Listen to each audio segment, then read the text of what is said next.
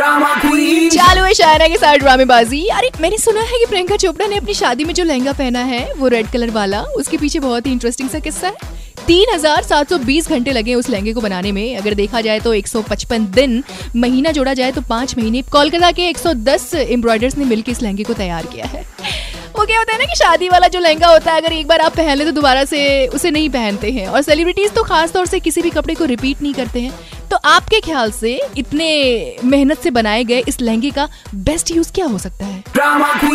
Hello मैं तृप्त बोल रही हूँ। और मुझे ऐसा लगता है कि बेस्ट यूज़ ये हो सकता है। हाँ। लहंगे का सोना निकलवा के ज्वेलरी बनवा के उठा लेना चाहिए। ये बात सही बोली मैडम बाकी लहंगे का क्या करेंगे ये नहीं बताया इन्होंने। हेलो अनीता बोल रही हूँ। बताइए। मेरे ख्याल से उस लहंगे का बेस्ट यूज़ ये हो सकता हाँ। है कि उसे इंडिया के किसी म्यूज़ियम में रखवा दिया जाए। अच्छा। तो म्यूज़ियम में जाए और देखे ये अनुष्का की शादी का लहंगा है। अरे ये तो प्रियंका की शादी का लहंगा अरे ये तो दीपिका ने पहना था। नेक्स्ट कौन है? हेलो हाय मैं अश्विनी बात कर रही हूँ शाइना अश्विनी बताओ। मुझे तो लगता है कि प्रियंका चोपड़ा ने अपने कोई फ़ैन को ये उनका लहंगा दे देना चाहिए। मतलब फ़ैन तो इतना ज़्यादा खुश हो जाएगा कि यार मुझे ये लहंगा मिल गया मैं अपनी शादी में भी यूज़ करूँगी। और वो संभाल के तो रखेगी ना मतलब फ़ैन को दान कर देना चाहिए। बताइए यही जोधपुर में रह के जूता चुराई के लिए तो इनवाइट किया ही नहीं। लगता है आपको प्रियंका चोपड़ा अपने किसी फ़ैन को वो लहंगा दान करेगी? इसमें तेरा लो हमने फ़ायदे की बात की है, ये घाटे का नाम ले रहे हैं। गजेंद्र वर्मा की आवाज़ में सुपर हिट वाला गाना।